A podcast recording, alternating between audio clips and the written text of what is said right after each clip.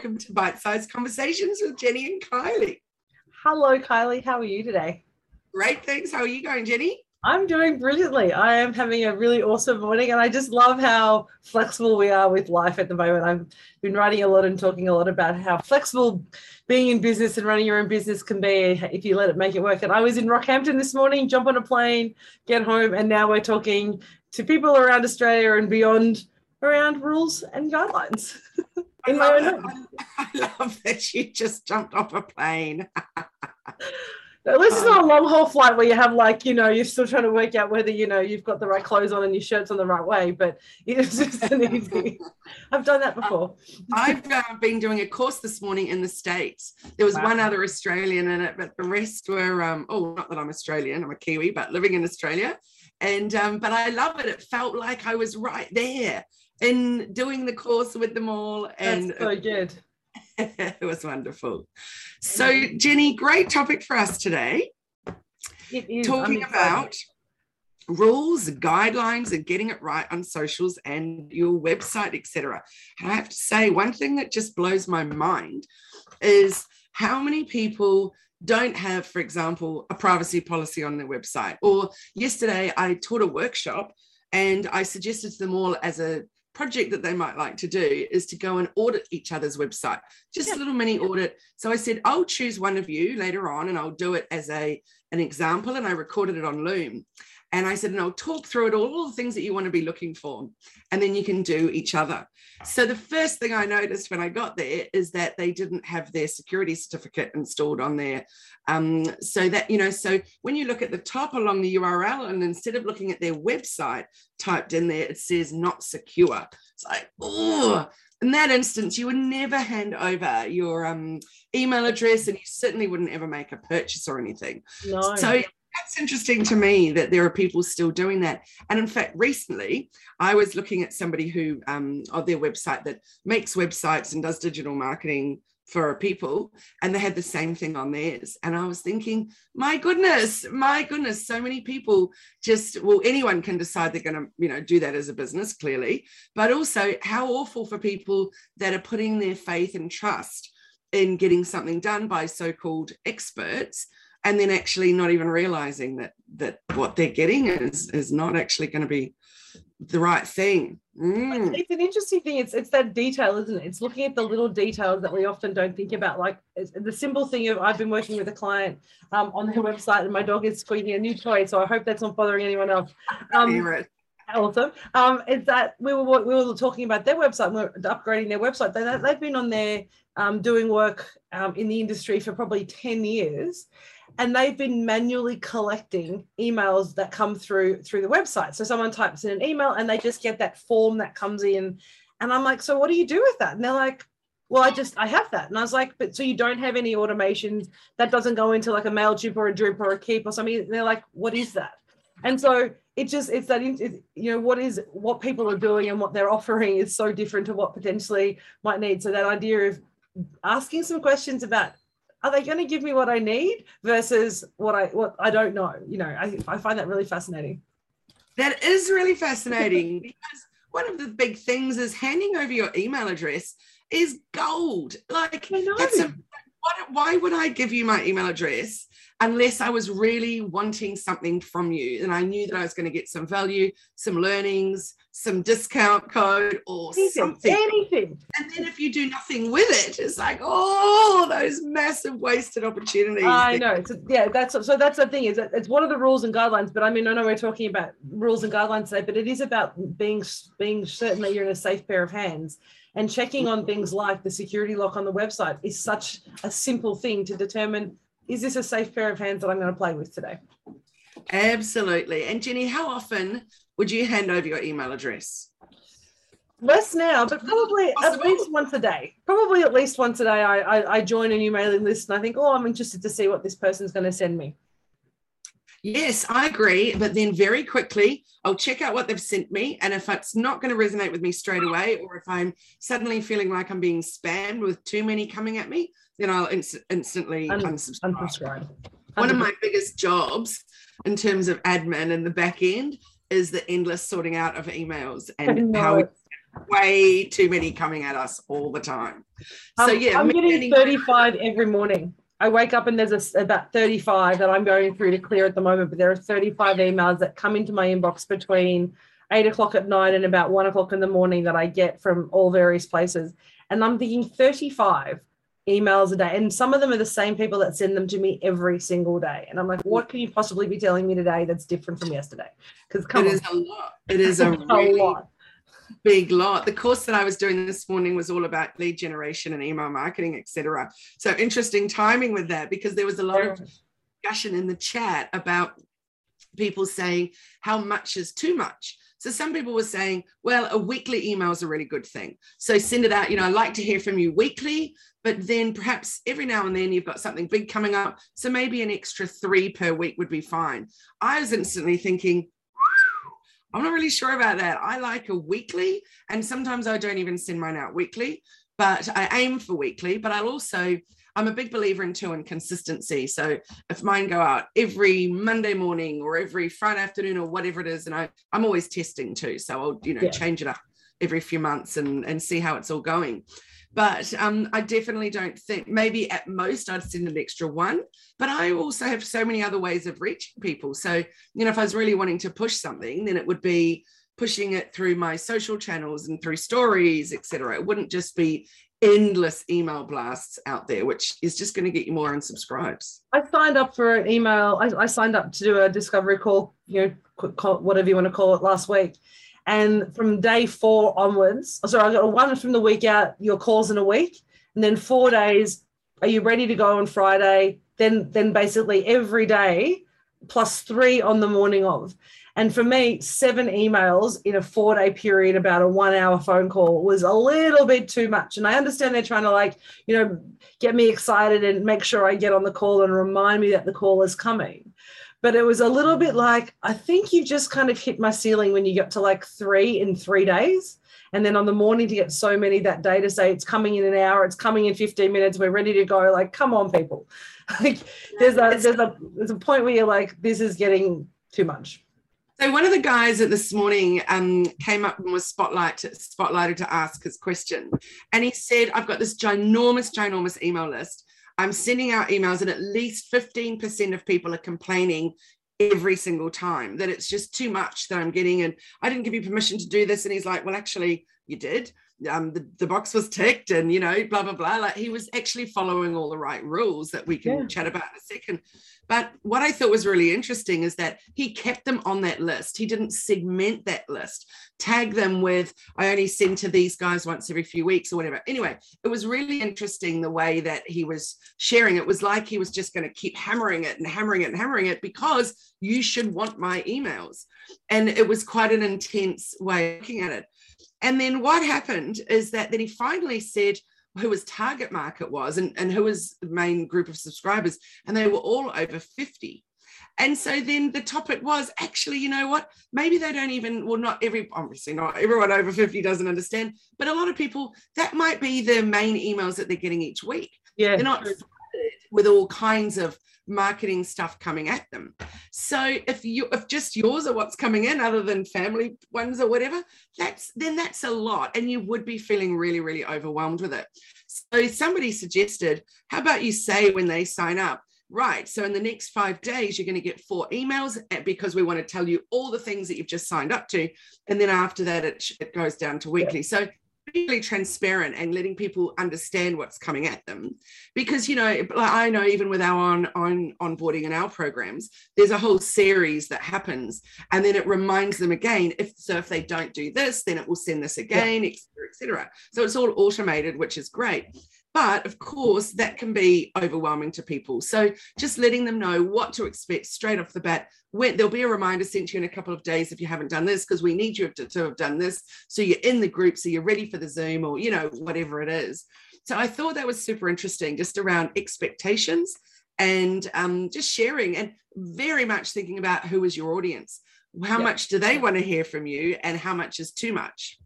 Yeah, no, I completely agree, and I think I, I am very a big fan of saying to people, "Thanks for signing up. You'll get a series of emails in the next couple of weeks or the next couple of days," because it does set expectations. But it also reminds people when it comes in that it's an important email. So you're actually priming them to say there's something cool coming in your inbox that we want you to look at, rather yeah. than that just order the emails that come in and it's the constant sales, particularly you know going in and around Black Friday and the Cyber the Cyber Monday sales. It was constant around you know you're missing out here. And I think from some of the people that I subscribe to, I was getting, you know, so many emails in that last, in the three days prior and a couple of days after to try and get to push those sales. Now I understand there's that sales mark, sales process and it's like advertising on television, but when it's in my inbox, I'm going to see it at some point. So when I see seven of them in that short period of time, my question is, which one do you want me to read? Because I'm not reading them every day, and very few people I think probably do. But which one do you want me to read? What's important? And if it's the same information, did I need to get it that many times? Absolutely. And that you've really raised a beautiful point, which is that that email stays there until you delete it. And that's yeah. one of the beautiful things about email marketing compared to social media is that we know for sure at some point you're going to see it. So yeah. sadly, you know, you might not see it for a month and you've missed that big sale or whatever.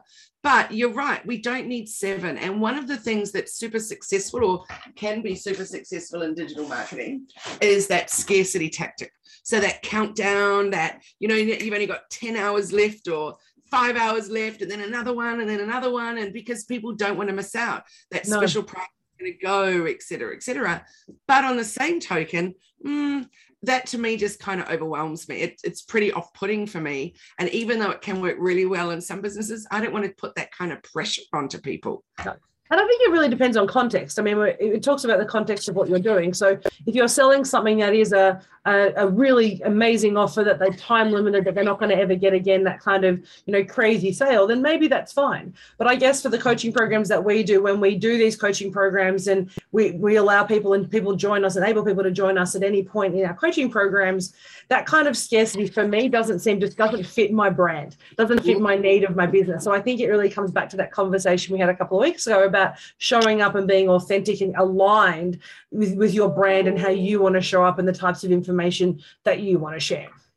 Yeah, absolutely. It's a really interesting one, isn't it? It is. But let's talk about rules because I know this has been such an important conversation. You and I have had a lot of conversations offline about rules and rules of engagement and and what's right and how you need to engage with on social media, particularly in the current changes that are happening and the constant changes that are happening. So, what is the most why do we have to why do we care about the rules and the and the community guidelines and things like that that Facebook and all the social media platforms have? Well, thank goodness for rules. Let's just say that straight off the bat, because without rules, wow, things would just be even more chaotic than they already are. So let's think about email marketing, for example, first. So you've got one issue is that if I just buy an email list, for example, I jump on Fiverr and, you know, pay my money and someone just does all this, you know, data mining and I buy, you know, a massive amount of subscribers. Firstly, they didn't give me permission to email them. And, and somebody brought up this morning actually about I've got all these people from years and years and years ago when everything was in paper. I've got this massive amount of emails. If I put it into my system, can I email them even though they haven't heard from me in, say, five or 10 years' time? And so actually they have handed over their email address to you at some point. But the, the nice thing to do would be to send them one out saying, hey, I got your email from this. I'd still really love to connect with you. Um, and you know, here's an offer. So some kind of awesome value. So some kind of something that you're giving them to remind them why they might actually want to know about you and, and connect with you again. Anyway, you will find loads of unsubscribes at that point because they're like, hey, that wasn't relevant. That's no longer relevant to me. That was five years ago, or that was 10 years ago. Or, hey, I don't even remember how I signed up to you or whatever. So being really, really clear how you're doing it. But one of the things that you can do on your website is that you can do the double opt-in. So the double opt-in is a bit of a pain because you'd know that one. It's when you've said you've ticked the box, yes, I'm happy to hear from you, but then it sends you an email and then you need to confirm, yes, yeah. I'm definitely happy. That to me is a total pain. But the reason it's so good is it helps you have less chance of going into their spam. So it's a good thing because the double opt-in is, is going to give you more opportunity to, to appear somewhere yeah. in, inbox whether you know with for example with um, gmail you've got all your different categories. I'm, I'm, sure you have with you know what you're using with microsoft where you've got the promotions tab or the updates tab and you know all of those. So it's definitely going to help you appear in somewhere that you want it to rather than just into spam. But again it's another step in the process. So not everybody likes to take that step so you will miss a certain number of them because a yes it's another oh i've got to do that but also sometimes they don't even see that second little double opt-in one but it's a really good one though to make sure that actually yes people really do want to hear from me and it's not going to be going to my spam. So there's all kinds of rules around email marketing and one is that a lot of people miss out on. So what I've found over time is that people will be collecting email addresses along the along the way. Well, let's think about your person that you were chatting with who didn't really understand what was happening with those email addresses. They were just collecting them. Now just say that they put those into their Gmail account and then they sent a big blast out to everybody from that. It wouldn't have any information at the bottom of that email, even giving people the option to unsubscribe. So that's where you're likely to get some quite angry people, and you're going against those those rules really, because when you're doing those kind of mail outs, you need to go through a platform like whether it's Mad Mimi or Mailchimp or I use Keap, as you know. So with my clients, I use Mailchimp because I love it. It's a really great platform that's constantly evolving Hmm. Um, and at the bottom of every one of them, there's all these legal requirements, which is, for example, who are you? Where can I find you? What's your legal stuff around your business? And then it's also got your unsubscribe, which is so important. What uh, platform are you using, Jenny? Yeah, I use Mailchimp too. Well, we were using Drip for a while, and Drip was fine, but I just find I find Mailchimp so much more so, so much easier to use. Um, but I love Mailchimp for the disclaimer on the bottom. But what I have been finding a lot of at the moment is emails coming through to me that don't have unsubscribe, and mm. it actually really frustrates me because I'm trying to get out of the this the the mailing list because they're no longer relevant to me, and I actually have to hunt for the unsubscribe list or that's re- or instead of saying the word unsubscribe they've actually relabeled it as something else that says you know update your preferences or if you no longer want to receive this email click here because we're looking for that unsubscribe word but they're actually doing it in a way that makes it harder for you to do it and of course if we're doing it on email if we're doing it quickly or we're trying to unsubscribe and we can't find it we go, we'll do it later, we delete. And what happens? You get an email again in two days that you didn't want in the first place. Absolutely. It's a really big one. Mm. I've noticed that happening quite a bit too.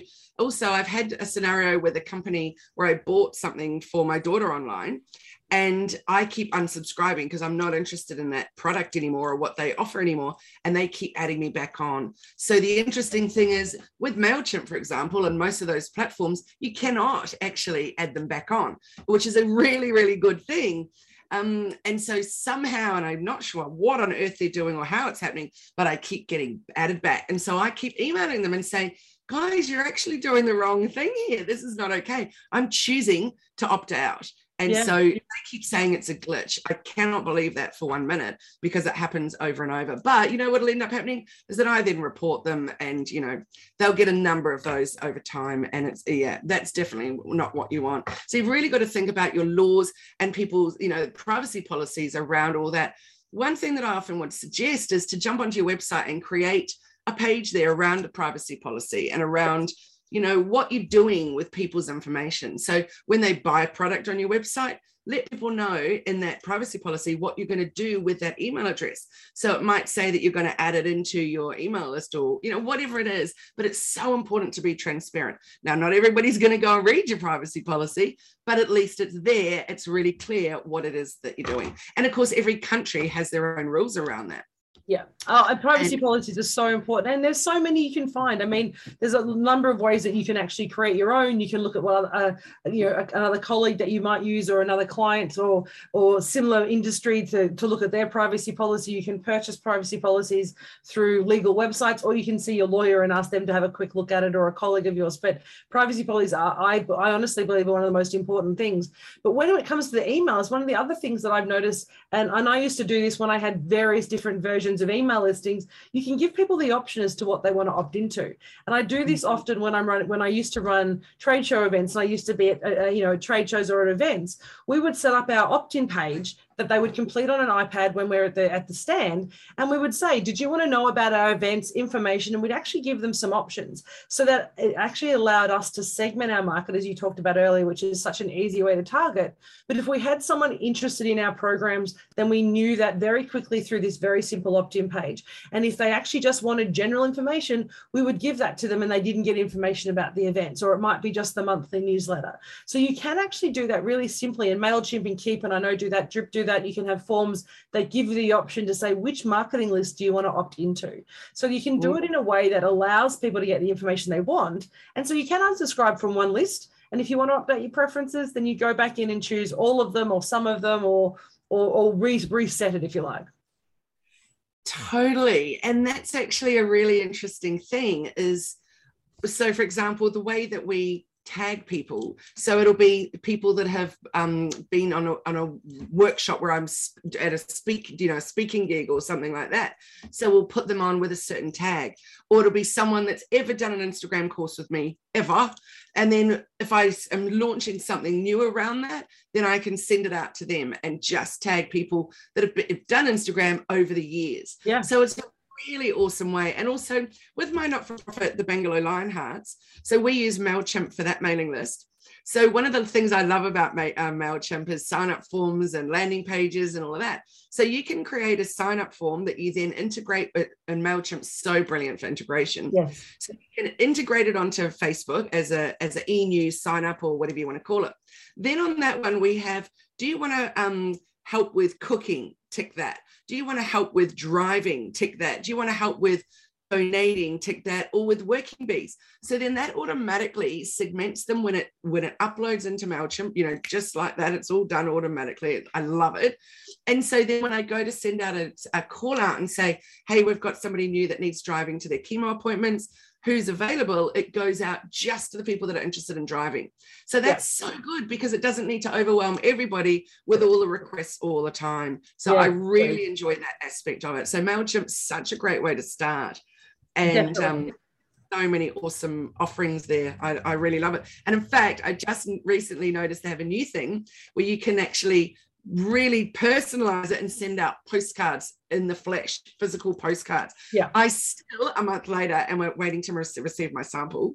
So I'm not actually saying, yes, everybody go and do that yet, because I haven't even, you know, figured no. it out. But I thought that was really interesting. So what I love is that they're also constantly evolving and, and trying out new things. Yeah. And I and I think that that that's the way that segmenting your market and choosing what you want to do actually enables you to communicate so much more effectively with your customer. So you give them what they want when they want it, and you and you say you're not overwhelming them, but they actually start to respect you a little bit more because they go, I can trust you.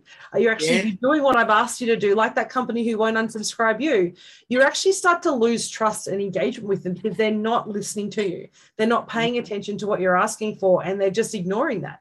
And you, if they're doing that in a promo and marketing, imagine what they're like being uh, when you work with them or when you purchase things off them. You're not going to get that customer service level that you expect when they're not even listening to you in that early stage of engagement. Yeah, absolutely. I completely agree. And then thinking about that person that you said they're not doing anything with those emails, they're actually doing the wrong thing by me and that as well is that I, I handed that email address over because I want to hear from them. I want their information. And then I'm not actually getting any information. Right. So that's an interesting one too, isn't it? It is. So we've talked a lot about email marketing rules, but I'm really interested in around the social rules around Facebook, and because you've talked a lot lately about, particularly on so, on all the socials, about community rules and community guidelines.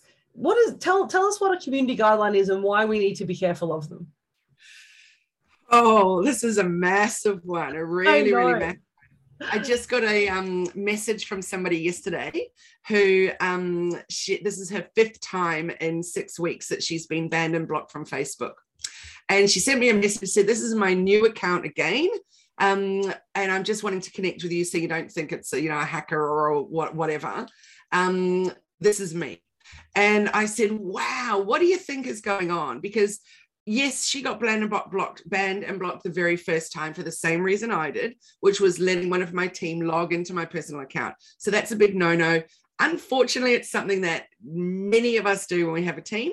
And um, we're not doing anything untoward with it. They're just they're helping us doing engagement and stuff like that. It's a no-no. I got away with it for two years and then boom, banned and blocked and can't get back on. Thank goodness I do have that that backup account. But it's a really tricky one. But that woman, that's the reason it happened to her in the first place too. Since then, it keeps happening over and over and over. And I said to her, are you talking about COVID stuff? Are you putting out triggering kind of posts? Are you talking about health issues? That's a big one that's going to cause you problems. Definitely. Are you talking about, you know, all, all kinds of things that could be a problem? And she said, what I think it is, is that my surname is Soul, S O U L. Oh. So, so soul work, you know, all that kind of stuff that's a bit of a triggering one around the same way that the health one anything with health in your name and your business name whatever you're going to end up with issues. So, yeah, it's a really interesting. She's uploaded her ID multiple times to prove it's actually okay. her name. and all she does, she's got an amazing um, business that just brings women together. And she does beautiful, she has speakers doing Facebook Lives where she interviews them that are all women doing amazing things in the world. So, pretty tragic that this is happening for her. And it makes it incredibly hard to run your business. But the frustration around community guidelines is that I know for a fact what I did wrong. But that was one thing. It wasn't that I was posting pictures of nipples that we all know is a big no no. I wasn't doing hate crimes or hate speech. I wasn't doing triggering posts around COVID or misinformation or anything like that. I wasn't trying to say to people, hey, I've got the cure for whatever, whatever and you know that was not backed up by any data or whatever. I'm literally just there trying to help people do facebook better for their business. And so it's pretty ironic really. And the so the interesting thing is you break a community guideline you're not always sure why and then what happens there's pretty much no customer service there's I, sh- I say pretty much i'd like to say none but there is it's just that you actually can't really get the help that you need so you yeah. kind of stuck so for such a ginormous company, it's quite astounding the lack of support that you can get around it. And where can you go? How can you get help? And particularly around the Facebook ads. People mm. get blocked and banned from that their ads account all the time. And it is just bizarre. I've got a client who um, sells dog treats and dog accessories and things. Her stuff's always getting blocked because she has little treats that she sells you know packets not even their own they're not even her own brand. She has suppliers that are dehydrated meat. So they like it might be like dehydrated chicken or whatever. So they keep saying to her that she's selling livestock which is against community guidelines. not, they're dried dog food. so yeah, it's just a minefield out there of really challenging guidelines to try and understand. I find it really interesting, particularly when Facebook, the, the Facebook model is around using it for business. The whole purpose of it is about scaling your business through Facebook. They talk about doing that. They talk about using the groups and engaging people on a global level so that you can scale your business and use it to really engage with people.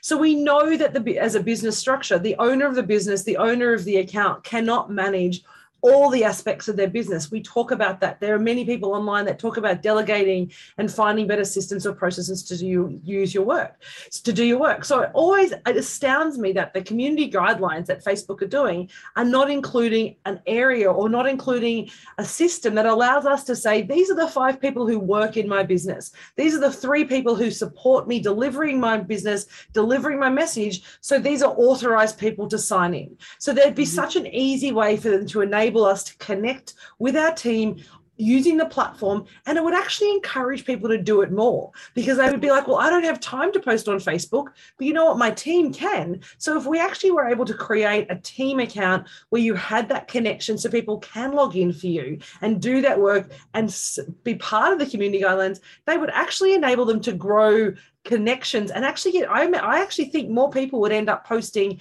and moving their business into the facebook space because it gives them that flexibility to do that and still abide by the rules. And you look at the two the differences between facebook and instagram for example. So on facebook you absolutely have to have a personal account. And then from a personal account you can create business business pages business groups etc etc but it must be based around one person's personal account Instagram, on the other hand, is anyone can have the login and in you go. And it can be just a business account with no personal anything. However, something just happened to us recently and it's super frustrating. And I'm going to be fascinated watching what unfolds from here on. But they've asked me to show to do my face ID to log into Instagram now. So it wasn't just that I could upload a picture or anything. I had to put my face in all these different angles as it did this whole round and round thing. So now my team can't log into our business Instagram. So not only that, we can't connect it any longer to, um, you know, how when you post on Instagram, I could then auto post to Facebook. I can't do any of that anymore. We can't connect it up and create a studio it's just extraordinary. And again, there's no one to get help from. So I'm intrigued to see what's going to be happening with Instagram and if they're going to be changing that. So again, it's just a, a one person thing. And as you said, it makes no sense because we all want to be on there. And you know what? We're spending money in ads, etc. And we're bringing more people to the platform. So why on earth this is going on is is it does seem very strange. It's almost, it's almost uh, it's almost pushing us back to the days when it was just personal and there was no business on Facebook. And you're wondering whether or not there is, you know, with the, the new meta, whether there is a new platform coming that is separating the business and personal that we'll have to pay for to be able to use access and and you have a business page and have a business profile. But I guess that's where I love things like LinkedIn, where LinkedIn enables you to have a business page, you can have it connected to people, but anybody can go in and create a business page. You can have multiple admins that on your account, on your personal account account to allow you to actually access and connect and post. And it makes it so much easier because it's designed, they recognize that you're trying to scale your business through LinkedIn. So it's actually mm-hmm. set up to enable you to do that. Indeed. And Pinterest is the same. Anyone can log into that, for example. But have you noticed on Facebook lately on your own newsfeed and particularly on your notifications, it's almost all notifications that um, businesses have done and but the, how people have reacted on your business account you're seeing very little at the moment of what's going on on your personal. Actually now that you've said that i have noticed that recently that it is a lot about the business and that both my groups and my and my personal page and so my business page but i am not getting i'm not getting those notifications of people who are either commenting or seeing even uh, you know posts done by my colleagues or my friends. Mm, so we all know that when you stop seeing things that you want to see, so whether it's from your friends or from pages that you follow or groups that you're in, the reason is largely because you haven't been interacting with them. Mm. When you're not engaging, that's telling the Facebook algorithm, actually, and the Instagram, of course, and all of them, that actually you're not that interested. So therefore, it shows you less and less and less. So if there's things that you want to hear from or see, you need to be giving them a little emoji, giving them a little like, tagging a friend, sharing it, whatever, engaging, yeah. show the algorithm, actually, this is stuff I like and I want to see more of it. Yeah. But I plenty of those. I'm really big on engagement. I'll always um, chat in the comments when a friend's put up a post on their personal page, etc. So it's interesting to me that the algorithm has changed so much again that I'm yeah. actually not seeing that stuff. And I was talking with a client last night who said, even on her personal, she would normally get around about, particularly, you know, she knows the certain topics she can post about, and she'll get straight away, there'll be 168 likes. And there'll be you know at least 10 comments of people commenting about something to do with her family or whatever. She said for the last couple of weeks there's been nothing. And she's like i'm sure no one is seeing it. So she takes it off she reposts it again at another time see what's happening. When she knows all her friends are on and nothing. So i said to her it's because we're seeing more more more of business and particularly sponsored posts and less less less of anything personal. And it's super frustrating I find that incredibly frustrating. And I think the rules, the constant change in the rules without that communication, it's all, I, I kind of feel like we're lab rats and we're being beta tested all the time in terms of what the reactions and what the responses are. And I mean, we know that websites do that. I had a great conversation with someone years ago about the Seek website, which at any one time can have up to 10 different sites that they're using and they're trailing globally to see, you know, the, the, the position of the buttons and the way the language is done. So they're constantly showing. So you never really quite know which particular site you have have because they're constantly doing testing on the different front pages of their site, which is a great way to kind of understand engagement. But when you're doing that and it's actually impacting the way that you're engaging with the information and being able to see what you want to see and not being able to see the posts that you want to because they keep changing that, it does become incredibly frustrating. And it does go to your point that we've talked about so many times that Facebook is about engagement, but then you've got to get them off Facebook or any social platform into an email list or into a webinar or into somewhere where you can connect with them in person or in reality so that you can actually create and build that engagement because you don't own your data on Facebook. Absolutely. Yeah. So, really, you have to be thinking about what are the regulations and what are the laws on whatever platform. So around websites and data collection and what you do with the data and privacy laws, with email about making sure people, you know, how did you get those emails in there and are you allowing them to unsubscribe easily? Around Facebook, are you posting things that are actually allowed? Because yes, yeah. it seems odd that you can't post a nipple, you know, particularly when it's um, to do with um, a company that sells breastfeeding products yeah. or, you know, whatever, whatever. it is. So yeah. it's super, super interesting what those rules are. But, you know, at the same time, we're, we're glad that there are rules at all. So really make sure that you educate yourself on the platforms you're on, what are the rules around that? We talk a fair bit about that in our Hello Media Facebook group. Um, and there's also people that you can follow to get more information. So, for example, Adam Mosseri, who is the CEO of uh, Instagram, follow him on Instagram and find out what he's saying that's you know something new or something different. Because you'll notice that they tend to share things a little in advance and give little snippets of what's to come. And with Facebook obviously you can follow Mark Zuckerberg and he'll tell you what's going on. And I notice with him particularly he's very good at dropping these little hints into things and then you'll start to work out what's coming.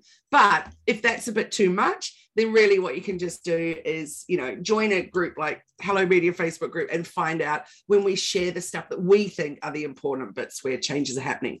So yeah it can be it can be very overwhelming. And if you just google um, facebook rules obviously you can go to facebook's page and find them but keep in mind that they change all the time. Community guidelines change all the time. I put a post in the um, group a couple of weeks ago about that you know around health and how they're going to be not letting any of that go through because they you know and i get that they're trying to keep people from so much triggering but one thing i wanted to mention jenny is have you heard about what's happening in fact i'm wondering now did i bring it up with you last week about what's happened with lush cosmetics? So yeah yes about them taking them system take them you know, completely removing themselves and making it stand around removing themselves off it because they don't want to buy into the the hype around i think we talked about it offline but buying into the hype of um of of the the noise around covid and everything else that's been talked about. So actually what it was is it's about for teens and the damage that it's their mental health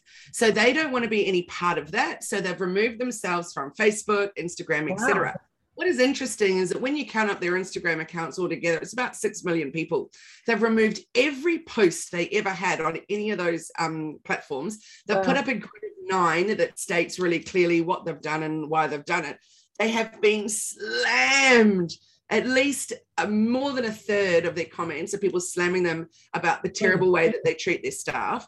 The other third of them are slamming them with, and which this is the bit that I agree with, saying, you know what though, you have the opportunity. You can't change it. It's still, going to be there. Removing yourself from it is sort of just like burying your head in the sand. But what you have got the opportunity to do especially with the demographic of audience that you've got and the number of people that you've got is actually start putting some really positive messages out there you know giving people options to you know hey instead of scrolling right now why don't you go and run yourself a bath and you know listen to some beautiful music for self-care or whatever. So removing yourself isn't necessarily going to fix it. But what i found really interesting about their whole tactic is that they're still on twitter. Yeah, so, yeah. like really? That's fascinating to me. Isn't twitter like one of the worst for getting getting stuff out there and getting caught up in a whole lot of angsty chaos yeah. So very interesting. So on one hand i think okay maybe i partly agree that that's nice you're making a stand and removing yourself but actually you've got the opportunity to do some really amazing good in the world. So yeah, yeah. And, I, and I and i think we forget there's that kind of hype piece isn't it there's a kind of we think it we forget the value of the program, the, the platforms that we're using, but we also forget the the impact we have when we try and make stands like that or where we where we think we're doing the right thing. And it's that kind of knee-jerk response of oh we'll just do this but we need to keep one. But it sends a mixed message. It doesn't actually say that you're really committed to this kind of stand and this value that you're doing because you're choosing to stay on there. It's it's much easier to say you know we're we're making a choice of no longer being in this space but to you're still part of you're still part of it by being on Twitter. And there is so many challenges with Twitter, as you say, about and particularly with some of the negative comments that can come out on Twitter that people can just throw out because it's that bite size throwing out a little bit, but it doesn't, you know, I just, it's my opinion. Does it really matter? And it does. It's that compounding effect. So, yeah, Absolutely. it's, much is very interesting.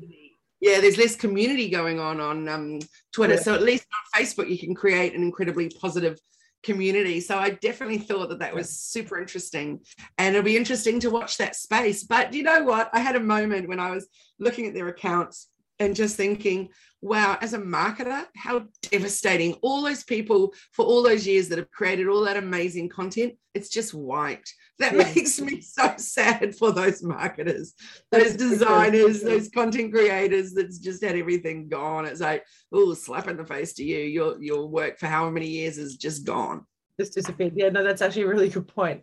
Um, so Sophia said asked about LinkedIn. So um, Sophia, I have LinkedIn connected to our um, well, we have a number of ways that we get into LinkedIn, but LinkedIn is a much easier platform that you can post on for other people. It doesn't have the same two-factor accreditation, the same requirements that Facebook do to get on, but it also you can connect it to things like Hootsuite and other, um, you know, other platforms that allow you to your team to log in and post for you. Yeah, Sophia's actually um, asked me yesterday about LinkedIn, and I said I actually don't even know because I haven't delved into LinkedIn enough to yeah. know the rules. But I noticed a masterclass that was being put up by um, someone I brought in as a speaker on LinkedIn, who is Carmen. Um, oh, I'm just having a moment where I can't remember her name. But anyway, I'll put the details in the chat because she'd be great to connect with. Um, bit of LinkedIn expert. I'm not. I don't like to throw the word expert around too much. But but uh, Jenny, do you really love hanging out on LinkedIn? I'm getting, yeah, I, I, used to do it a lot more when I was in the corporate space, and I'm actually getting back in there because the reality is a lot of my clients are moving into that space, and I'm doing a lot more work and consulting work in in that kind of um, multinational kind of larger company space. So I, it's a, it's the space where my clients are, um, and it's a really great. What I love about LinkedIn is the type of communities that they're creating. It's a very much about information sharing. The the way that the information is shared and it shows up to me feels a lot more. Um, it's it's it's more corporate, of course, but it just resonates more with me because it doesn't have the same I don't know, it does it just feels different on LinkedIn than it does on Facebook. I, I don't I can't explain why I can say they have the same post on read it on Facebook and read it on LinkedIn and it just feels different in that environment. The comments are a little bit different. I don't find the engagement as good on LinkedIn at the moment, but then I haven't probably spent as much time as I should to build that engagement. Mm. And for me, again, it comes back down to that community piece and, you know, I, what kind of a community you're trying to build. So for me, Facebook's a wonderful place for that because of, you know, I've got a number of Facebook groups and I love to be in there and engaging with people and they can ask questions and you know you can share a whole lot easier. And plus as you know more people see your content when you post in a facebook group than they do other places. So well, for now 100% i think in terms of engagement and in, in terms of the number of people seeing it you're going to get a lot and, and that immediate engagement that you get because people hang out on, on facebook a lot more than they do on linkedin. You tend to go onto linkedin or i do at least to spend some time on there you know make make some connections read some posts and then i'm off again. I don't have it buzzing for notifications on my phone in the same way that i do facebook or, or instagram. And so and and maybe you want to do that but then it's about having how many notifications do you want? Do you want all the platforms buzzing at you telling you that there's notifications? And you probably don't. So it's choosing which platform is going to resonate with you and, and the message you want to share.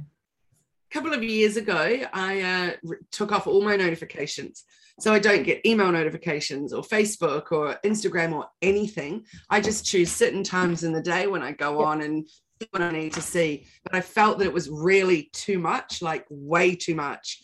Um, it means that I'm not focused on what I'm meant to be doing at the time either.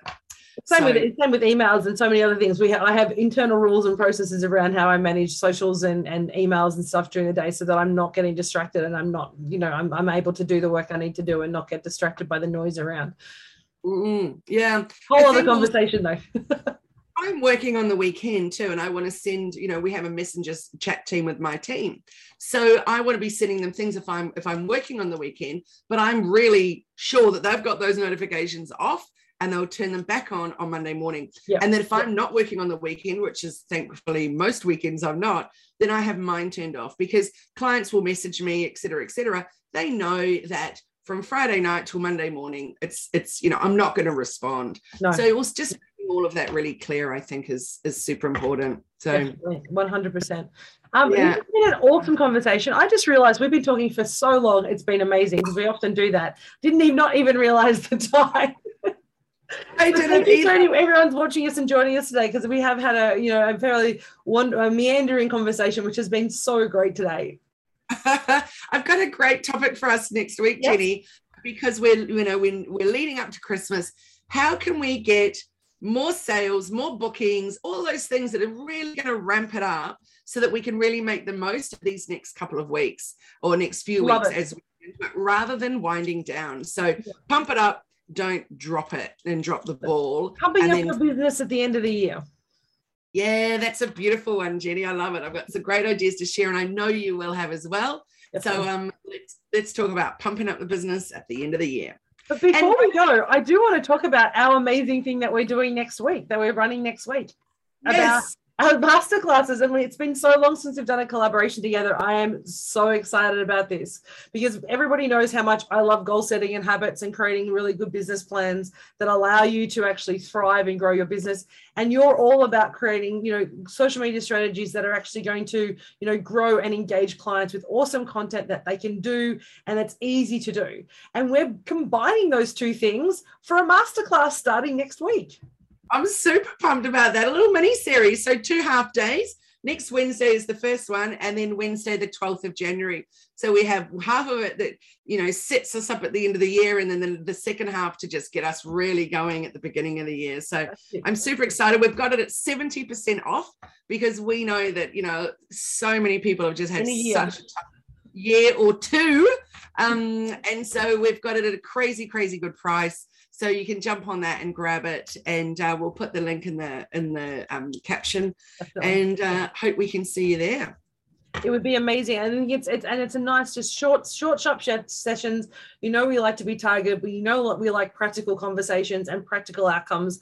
And over these two sessions you'll definitely get some really good habits some good goal setting and also an outline of your business plan that aligns with your marketing strategy and vice versa so people know what content they're doing and why they're doing that content what it's going to help how it's going to help their business Yay. And we have lots of resources and templates to share with everyone. So it's going to be awesome and totally set you up for a really good year for growth. definitely so how can people find you on facebook or all your socials hellomedia.team jump on there on the website and there's links to our socials links to the webinars that you can join et cetera et cetera. And of course the link on there under offerings to buy the masterclass that, that uh, masterclass mini series at 70% off.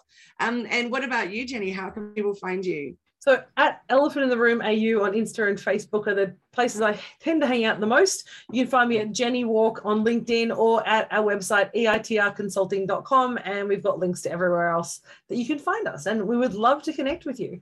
Beautiful i love it and can i just say i love your earrings Thank you. every Yes, week i look forward to your earrings what tell us about these ones These are these are also from Blak Designs. They're an um, indigenous business. Um, I love them because they're leather, and so they're really really light. So sometimes metal I find gets a little bit heavy. So they're beautiful leather printed on. Yeah. And I love them. And just this the design and the attention to detail, which I know seems really silly, but simple things like if people love earrings like me, how often do the backs come off, like the pieces come off because the glue fades? They've embedded it in between two pieces of leather. So they it's like beautifully secure and they're like the quality is amazing. I love this I love this brand. So they're blak designs, B L A K designs. oh i love it an indigenous business Yep, always. I'm, I'm, I need to buy some more because I think I've actually outrun all. So if I need to be buying e- earrings for Christmas, I think that's going to be my like. I should have made myself an earrings advent calendar. I think, and I've had 24 pairs of earrings for Christmas. My mom sent me a T2 advent calendar. Oh my god! A new tech, which is exciting. Last year it was a wine advent calendar, so it's much better for me this year. I, I did look at a wine advent calendar and decided I should I should abstain this year for the from the wine advent calendar. It was in my shopping cart for a while. I'm not going to lie. oh, good on us for choosing a uh, a better path, Oh, Jenny. Yeah. Well, you have an amazing week. I look forward to talking next week um, about, you know, what we're going to talk about. So my brain just completely stopped then. So Christmas, I'm ramping it up gonna for be Christmas. Pumping up the end of the year so we can get as many sales and actually start end the year off on a high and then we can start the new year in a really great place. I love that idea. Beautiful, me too. All right, Jenny, I look forward to seeing you next Friday, and thanks everyone for joining us. See you later, everyone. Bye. Bye.